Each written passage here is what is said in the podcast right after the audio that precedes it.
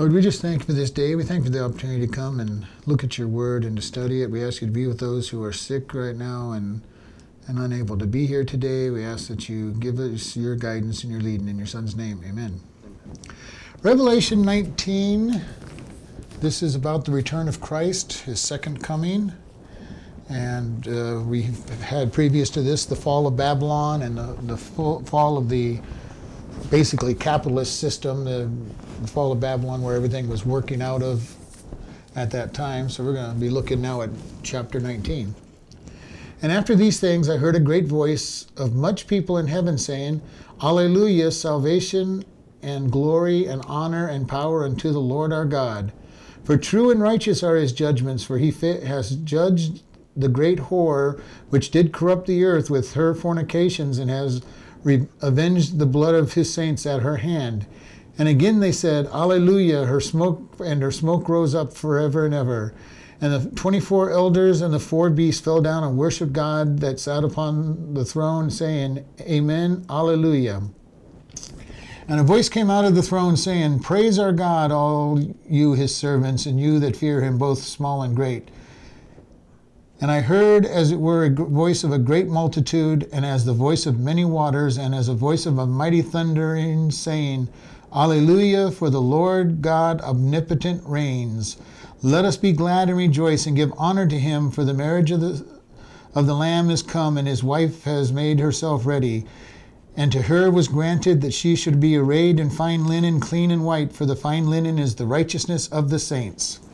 So we're going to stop there for take a look at all this stuff going on. So after Babylon has been judged and fallen, and we see this. So John is saying he heard a voice of much people in heaven. So we've transitioned from what happened on the earth to what's going on in heaven. And their, their praise was Hallelujah, salvation and glory and honor and power unto the Lord our God. And this is praise in heaven because judgment is coming. And we've seen this all frequently before where they're saying, How long, God, are you going to wait? Uh, when's this going to happen? And now we're starting to see the end. Chapter 19 is all about the return of Christ. So it says, Alleluia. Alleluia, alleluia means praise to the Lord. Mm-hmm. So if you're when we sing Alleluia in some of our songs, it's just a quick word that says praise to the, praise to the Lord. And so they're singing praise to the Lord, salvation. And salvation is, you know, one of the things I found is about salvation, we it's deliverance, it's rescue. But one of the authors that I read in a, in a book said it's the sum of the benefits and blessings which are Christians redeemed from all earthly ills. And that's really what salvation is for us. It's not just that we're rescued from sin, which we are, but it really is this whole idea that we are given a place of honor. We have benefits because of salvation. A.W. Pink, he's a uh, theologian, says that salvation is fourfold. We're saved from the penalty, the power, the presence, and the pleasure of sin. And for us as Christians, that last one is probably the most important thing that we're saved from the whatever enjoyment we may have had in sin in the past. If you've, if you've ever experienced this, you try to go back to something that you may have enjoyed in the past, and all of a sudden there's just no pleasure in it. It doesn't seem to fulfill because it's not there because we belong to Christ. Right. Well, there are sins that we can still have pleasure, but when God clears them out of us, He takes the pleasure away. And this is what uh, A.W. Pink said.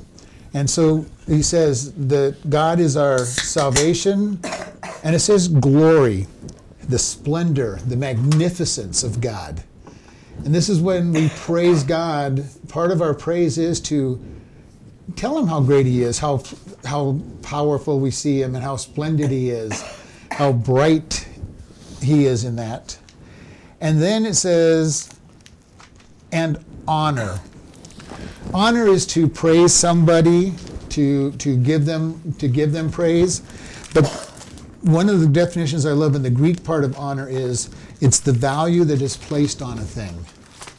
And it's and you think about this, value is not placed on necessarily by the thing itself. Uh, if I pick up this book, you know, this book may have have value. It has some value because we bought it at a price. But somebody might find something in it and say, to them, this book, all of a sudden, they find something in it that it, to them is very valuable. And then all of a sudden, this book has a greater price. Not because it's worth more, but they place higher value. Does that make sense? Yeah. And so God has placed a value on us. And a lot of times we don't consider ourselves as valuable as God considers us. And God's value on us was so great that He sent His Son to die for us. He placed a great value on us. And our value on God should be very high because of all He's done for us. And then it says, And power unto the Lord our God. Our praise. Our praise should include the fact that He saved us, that He is glory, glorious, that, that we honor Him. We put a great price, price on God. And this this thing for us will tell us exactly how high a price do we put on God. Everybody's going to have a different price compared to how important He is to them. And it said, you know, Jesus said to the to the disciples, uh, oh, actually the Pharisees, those those who are forgiven much love much. And so one part about this is when people are being rescued from great sin, they tend to love God more than those who may may have grown up with Him all their life and kind of take Him for granted. And so we see this. Yeah, that would not be good. But it is good to question things about God and make sure you understand them. Right. So I don't know what they were saying on that, I, you know, but you don't want to question his authority. That's definitely not what you want to do. Right.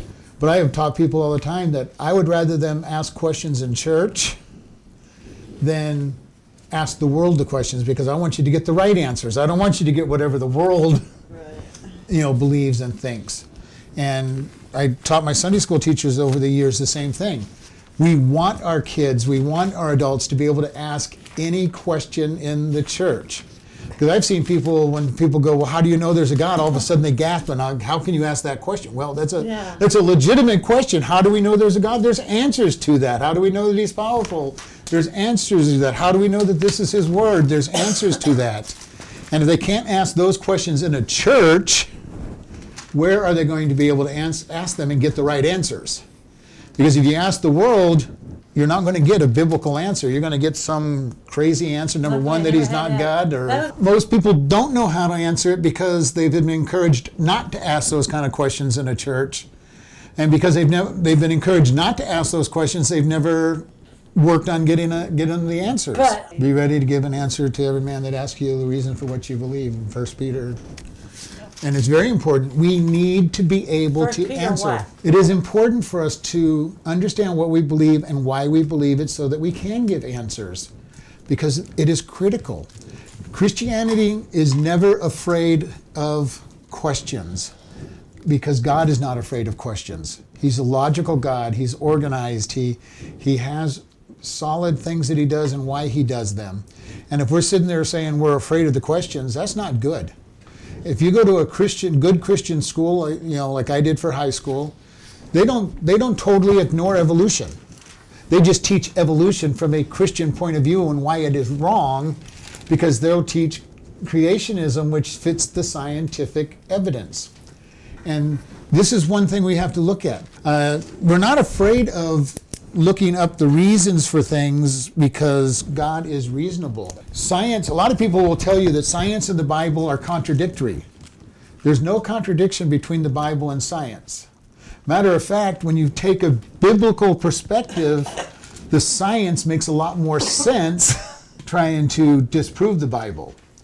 Uh, so we want to just take that in there, and because it's very critical for us to to look at that. For true and righteous are His judgments, for He has judged the great whore that which did corrupt the earth with her fornication, and He and has avenged the blood of His servants at her hand. So here we are. They're continuing their worship. He says, "For true and righteous are His judgments." God is always true and right with his judgments. He is going to be correct. He is going to be be good. And his judgments. Judgment is this idea of separating. And from a from a point of view of a judge sitting on a bench, their their goal is to separate truth from from uh, lies or correct statements from false statements. God is going to be good. He separates everything that way. And our, we are called to, we are told to judge according to God's standards. Now, everybody will quote uh, uh, Matthew 7 1, judge not. Okay? They leave out the second half of the verse judge not, lest you be judged by what measure you judge, you shall be judged. And that verse is not so much as a, a statement of don't judge people, but judge by the right standards and the standards you want to be judged by, which should be God's word.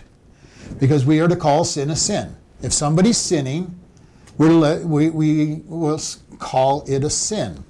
We're not judging it, saying it's bad, but we're calling it what God calls it. And the world is trying very hard to not get sins judged. And Satan is working on getting almost every sin classified as a sickness. He's trying to get everybody to say, well, there's no right and wrong, it's just whatever you think about it. Now, between those two lies of his, you can do anything you want. And we see this happening because how many times have people used as a defense bad behavior? Well, I've got such and such sickness. You know, I steal because I'm a kleptomaniac. I, I drink because I'm an alcoholic. I, Tourette's. uh huh. Tourette's. Tourette's. And, you know, I, I can't sit still and pay attention because I'm hyperactive, attention deficit. Okay, all these reasons not to behave the way God says you're to behave. Now, are they actual probably medical conditions? Well, maybe if you've done them long enough, they do become a medical condition, but you start out with it, you know, with a problem of saying, I'm just not going to listen to God's word and, and excuse everything. And I see this, you know, we see this in the school system really bad. Most of your kids can't sit still because they're hyperactive attention deficit. Well, that's a bunch of baloney because my son was classified that and we just said, You are going to sit down. You are going to learn to control yourself. Is it more difficult for him to control himself? Absolutely. We gave him a little more leeway than we gave the other three kids who didn't have the same diagnosis that he did. But he was also going to learn there's times to sit down and be quiet and pay attention. And you're going to learn to be able to sit down for a period of time. And there's times to run around like a chicken with your head cut off and enjoy, enjoy things. So all these things satan is trying to give them reasons to say well it's just a sickness. They can't they can't control themselves. And we're seeing this with all all kinds of sins. If you look at the psychological list of diseases everything that god says is a sin is now a psychological illness. you know, you're not a thief, you're a kleptomaniac, you're, you're, you're not committing adultery and fornication, you're addicted to sex. You know, it's all these things that they have on this long list of diseases that God says is a sin they're trying to classify as, as a disease.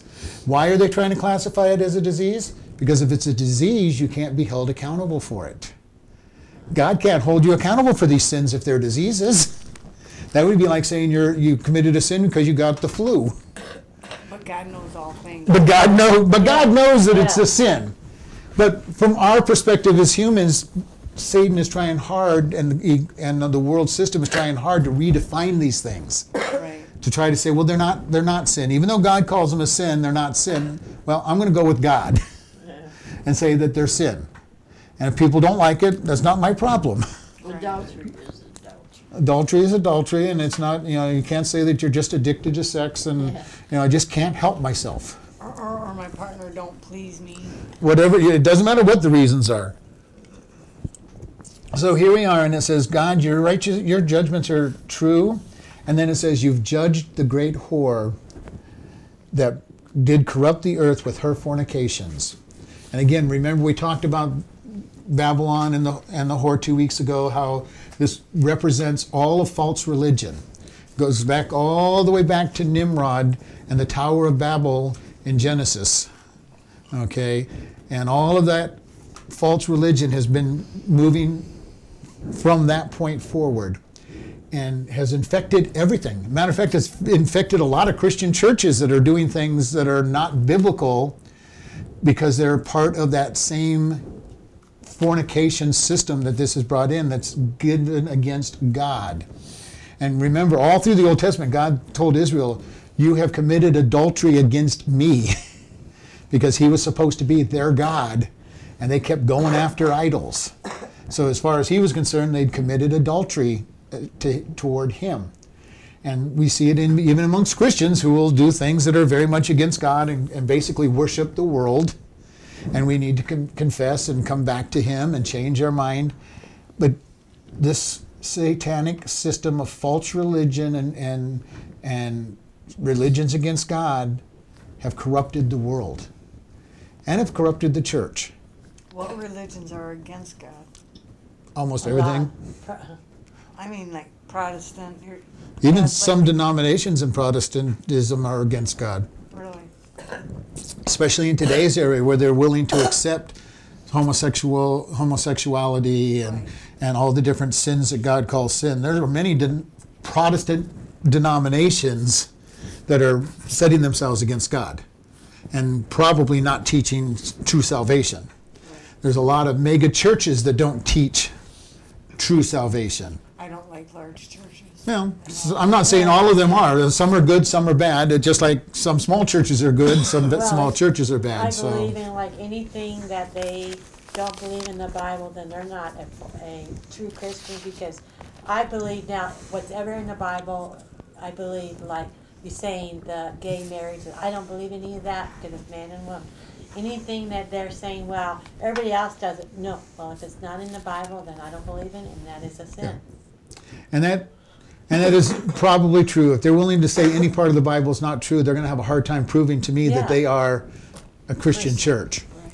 Even if they may have the name Christian on their church, Well, they may have. like uh, when you say they believe in gay marriages. That is not a Christian church. I'm sorry. well, any any anything, not just that one topic. There's all But kinds I'm of just saying topics that of fit. one topic, I've just gone by the one. right But now. and then beyond that, just every other religion is not talking about the same God.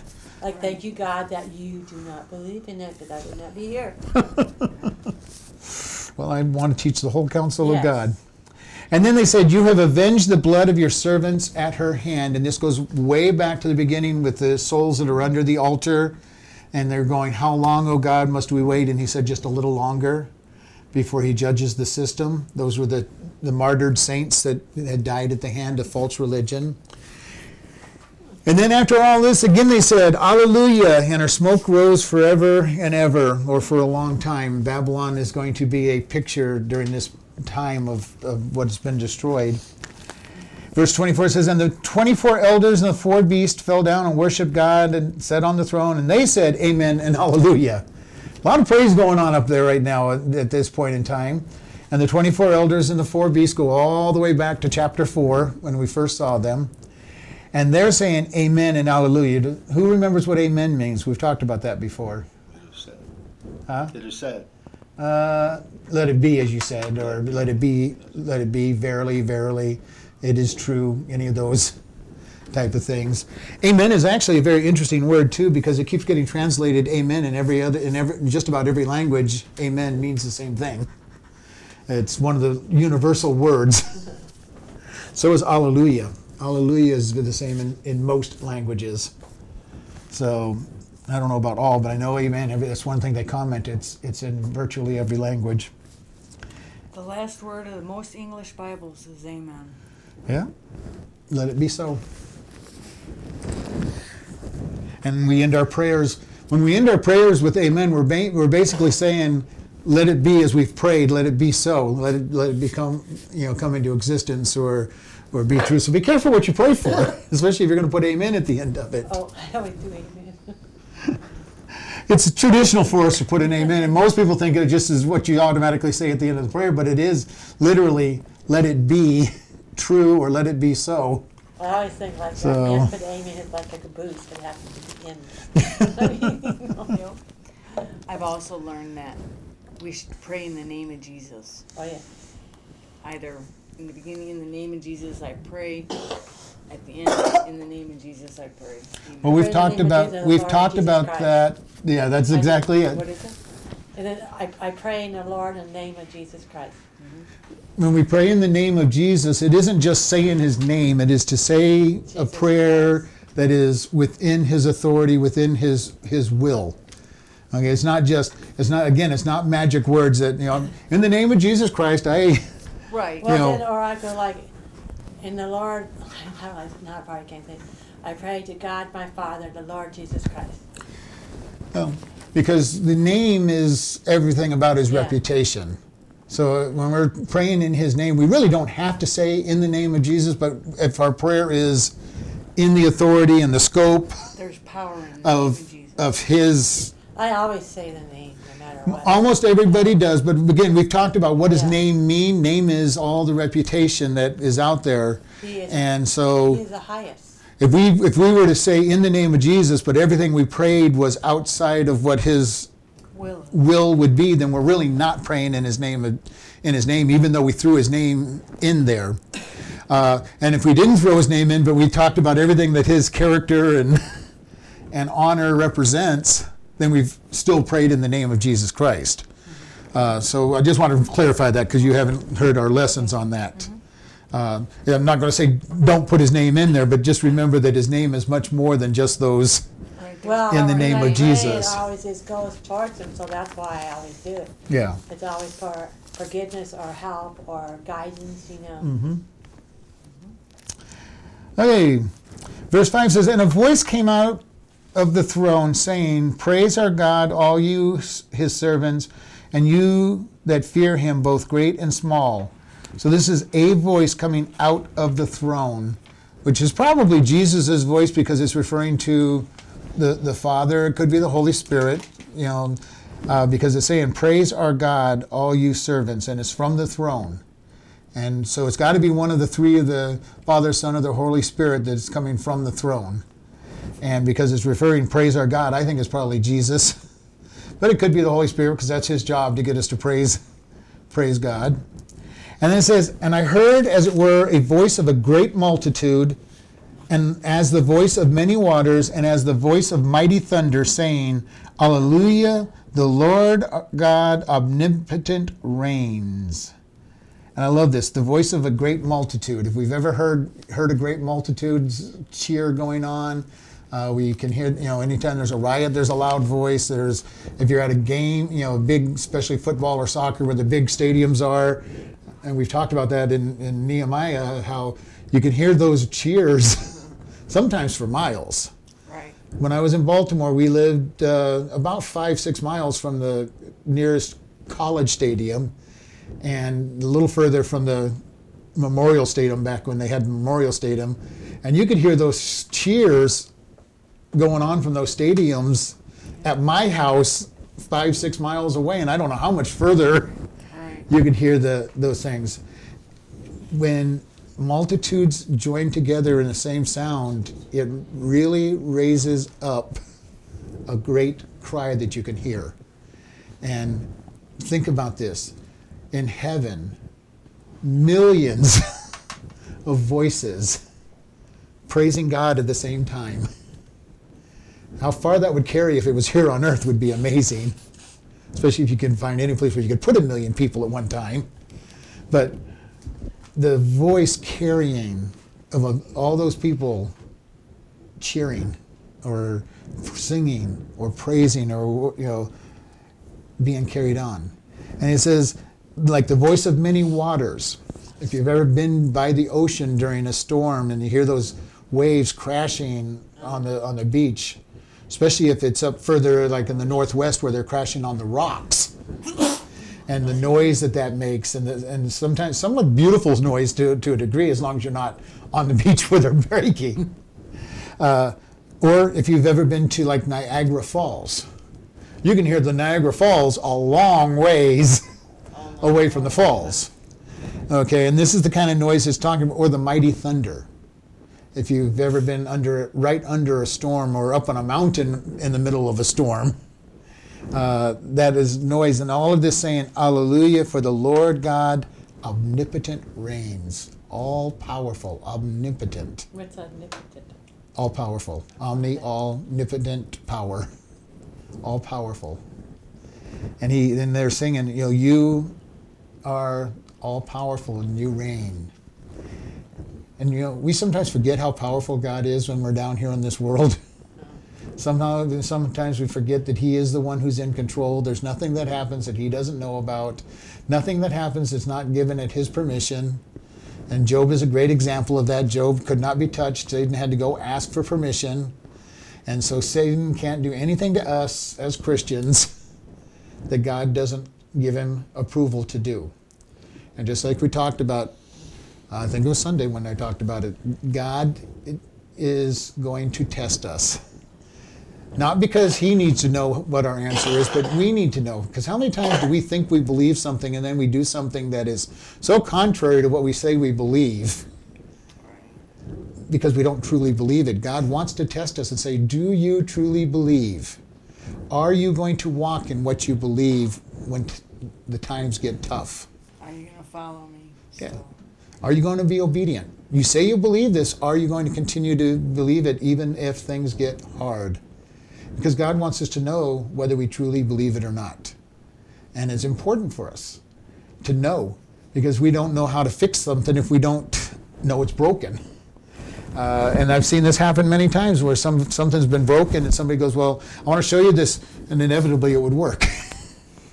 you know, when I was in the restaurants, it always would happen. Somebody's go, This is broken. I go, I believe that it's broken, but, it, but I have to see what's going on. Or you take a car to a mechanic and you go, This isn't working, and they drive it around a little bit, they run it, they test it, and they can't find it, and they give it back to you, and the next day it's broken again. You know, and well, it's not just that. It's just some- it's frustrating when you're trying to show somebody a problem and it doesn't stay in existence, and yet God's saying, "I want to make sure that you know that things in your life are broken that you think are working." And so He'll put us in situations to test us. And the greatest example I talked about Sunday is, you know, if He's trying to teach you about love, He's going to put somebody who's very hard to love in your life. And we've all been there where we've come across people that are hard to love. You know, maybe we are somebody that's hard to love sometimes, you know. But God will put that into our life to say, are you going to do it? And it's just anything else. Any, anything you're taught in the scriptures, He's going to test to say, are you going to stay faithful to what I have said? And here it's saying, you're omnipotent. He's all powerful. And a lot of times people will not believe that God's powerful because they think that He's not. You know, if you talk to the world, they go, well, if God was so powerful, why can't He get rid of sin? Well, God could get rid of sin if that's what they wanted, but they don't want Him to get rid of sin anyway because it would be their sin also that would have to be limited. God could take away and get rid of all sin today if He wanted. He could just take away our free will and make us robots to do exactly what He told us to do. well, most people also give credit to whatever it may be, the mechanic, um, the doctor, the nurse. And yes, like a, like a doctor and a nurse and a mechanic can get credit, but the credit originally goes to Goes to God. because He put it, put the power within those people, the doctor, nurse, the mechanic, whatever. They're the ones that have the to talent. fix. Yep. So it isn't them Yeah. who did it; it's still God. God gave the God ten to gave them. them the abilities. Yep. It's like I always We talked think, about that. I always mm-hmm. thank God about the talent that I have that He gave me, and so Yep. it's not me doing it; it's God that gave me the talent, you know, Right. on certain things. Yep. Verse 7 continues Let us be glad and rejoice and give honor to him, for the marriage of the Lamb is come, and his wife has made herself ready. And to her was granted that she should be arrayed in fine linen, clean and white, for the fine linen is the righteousness of the saints. So we look at this, it says, Let us be glad and rejoice and give honor to him. So they're continuing their praise, and then they're going for the marriage of the Lamb. The Lamb is Jesus is come and his wife has made herself ready. His bride is the church. And the church has been sanctified. And, you know, it says that sh the wife has made herself ready, but it really isn't the wife that made herself ready in this picture. It's Jesus, the Holy Spirit, who has prepared the, the bride and the wife by sanctifying them, by giving them. And to her is granted that she should be arrayed in fine linen, clean and white, for the fine linen is the righteousness of the saints. And what is our righteousness? Rag, filthy rags. No, in this case, it's not. What is the church's righteousness? Oh, the church Holiness. It's the righteousness of Christ. Oh, Remember, we're clothed in Christ. Okay. Oh, Okay, that's the only garment that is going to make us approved of God. Is we accept Jesus Christ as our Lord and Savior. He makes us a new creation. He clothes us in His righteousness. And when God looks at us, and we've said this over and over, when God looks at us, He sees the righteousness of Christ. He doesn't even see us. He sees the righteousness that Jesus paid for us. And this is the value. It's we are saved by grace, not of works, lest any man should boast. We are clothed in Christ. Everything about us is Christ.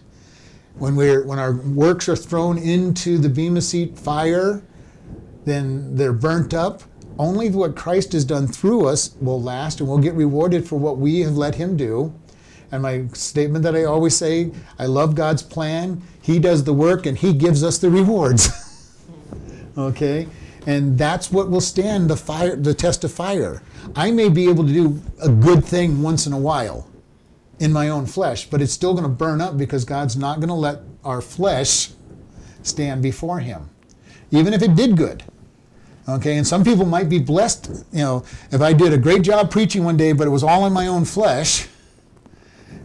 People got rewarded, they took it from God. I don't get rewarded because it was from the flesh.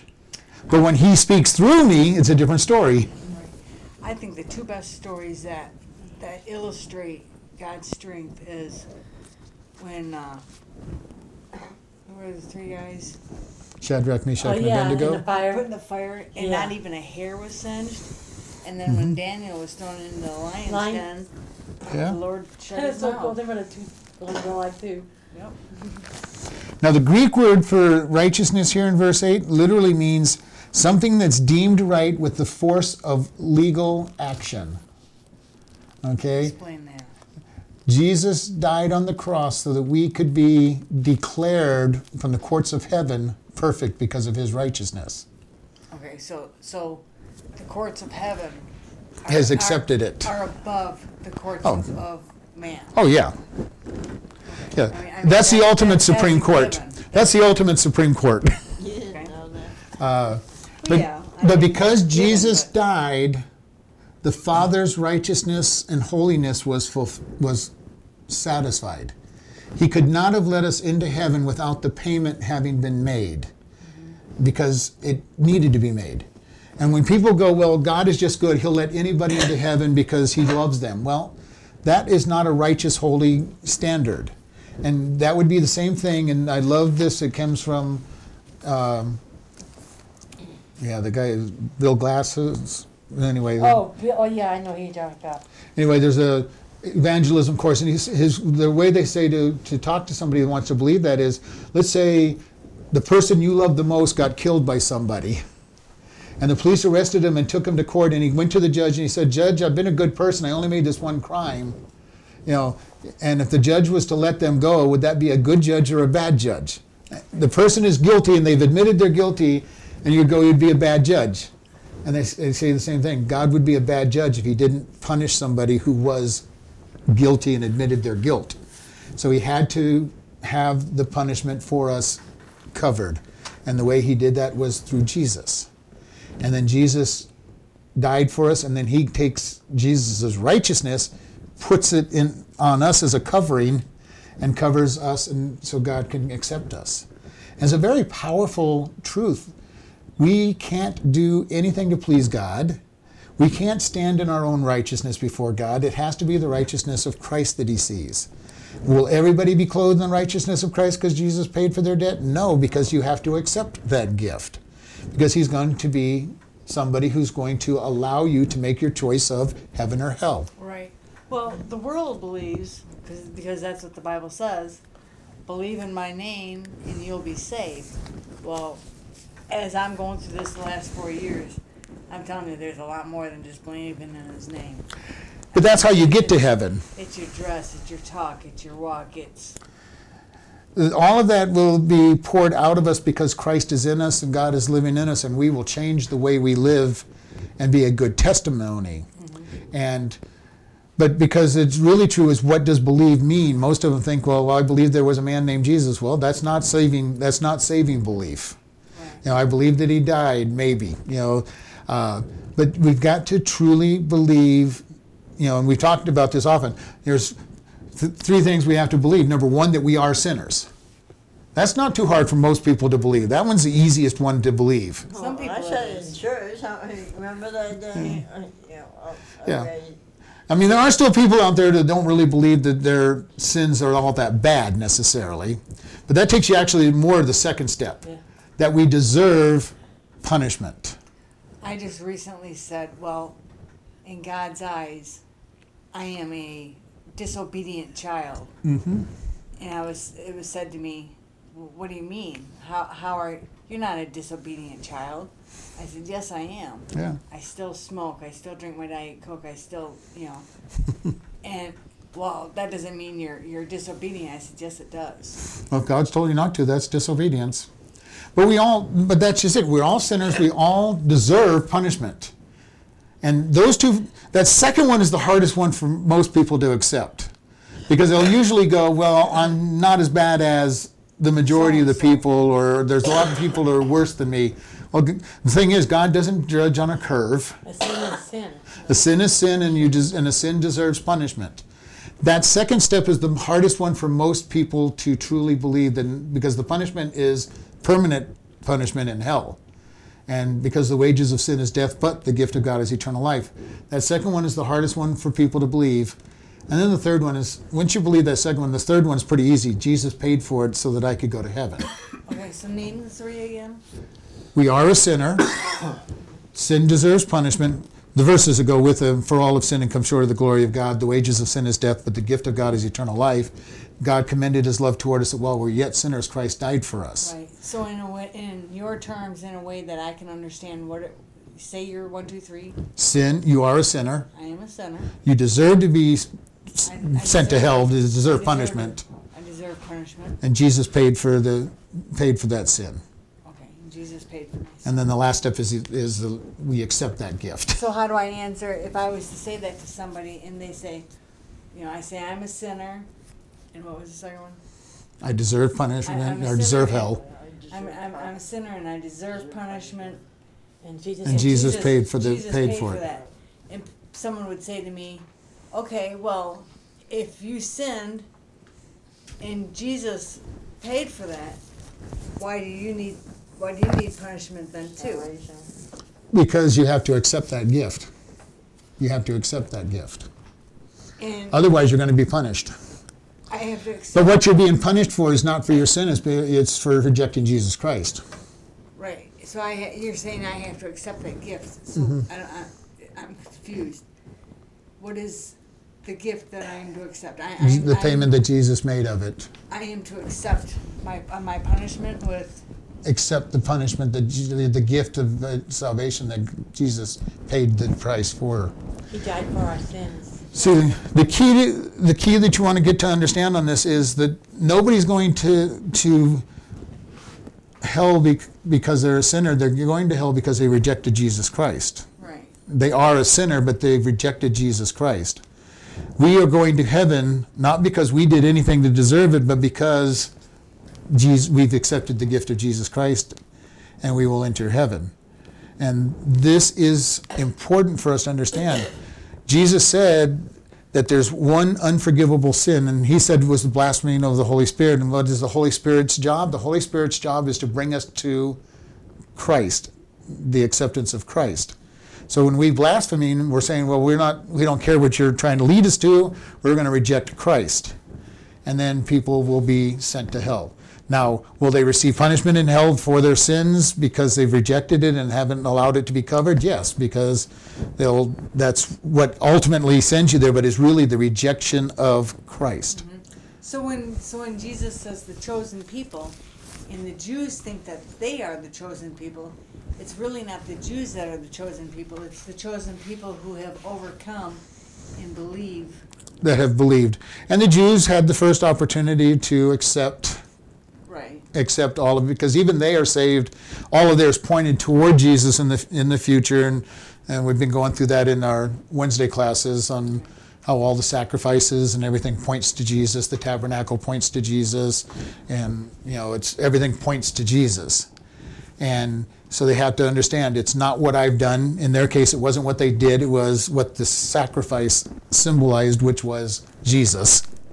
So again, it's not what I have done because all I'm doing is obeying God and doing what He has told me to do.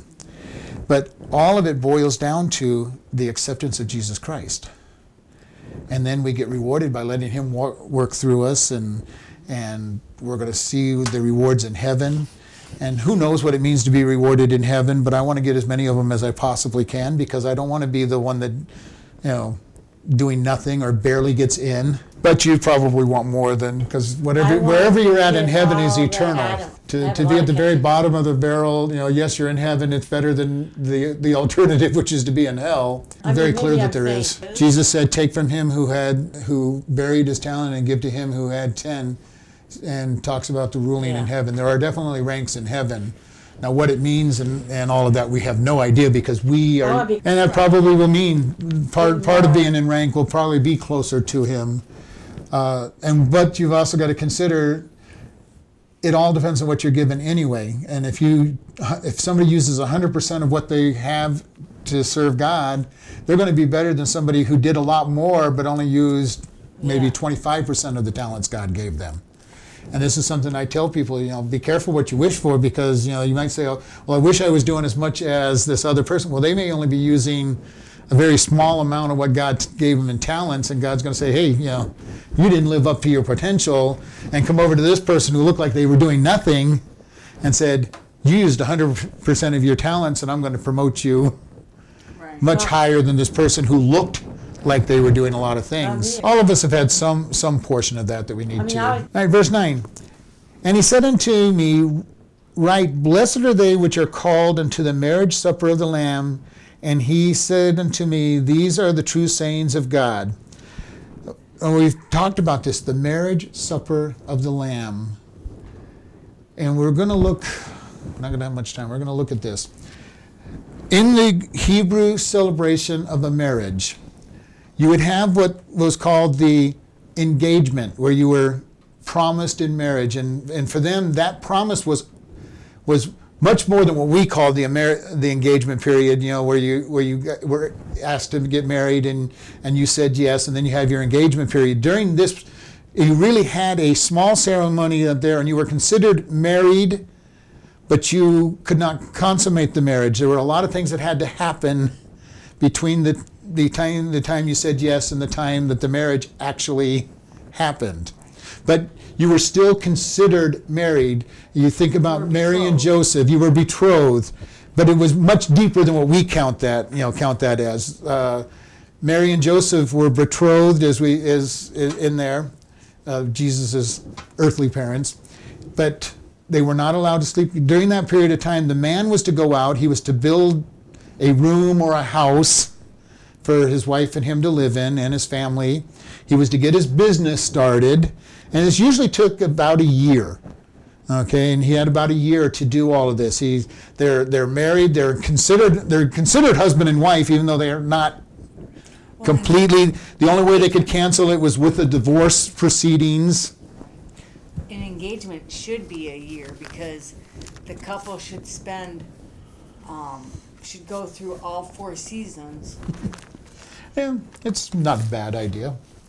So, and then at the end of this engagement period, the end of this one year period, the husband and his entourage would go to the uh, fiance's wife's house, and she would still be living with her father and mother at that time. And basically, he would kidnap her from the house and take her back to his place, and they'd have a party. That party in Hebrew uh, marriages lasted for seven days. At the end of that party, then they would go in and consummate their their marriage, and they would come out as truly husband and wife, and and finish this. Jesus has come; He bought us, and oh, at the beginning of there, the, the, the dowries would be paid and everything. At the very beginning of this, Jesus came; He pay, He bought us. He paid the dowry, and for His bride, and we've committed ourselves to Him. And there's been a long wait for the marriage, the marriage ceremony.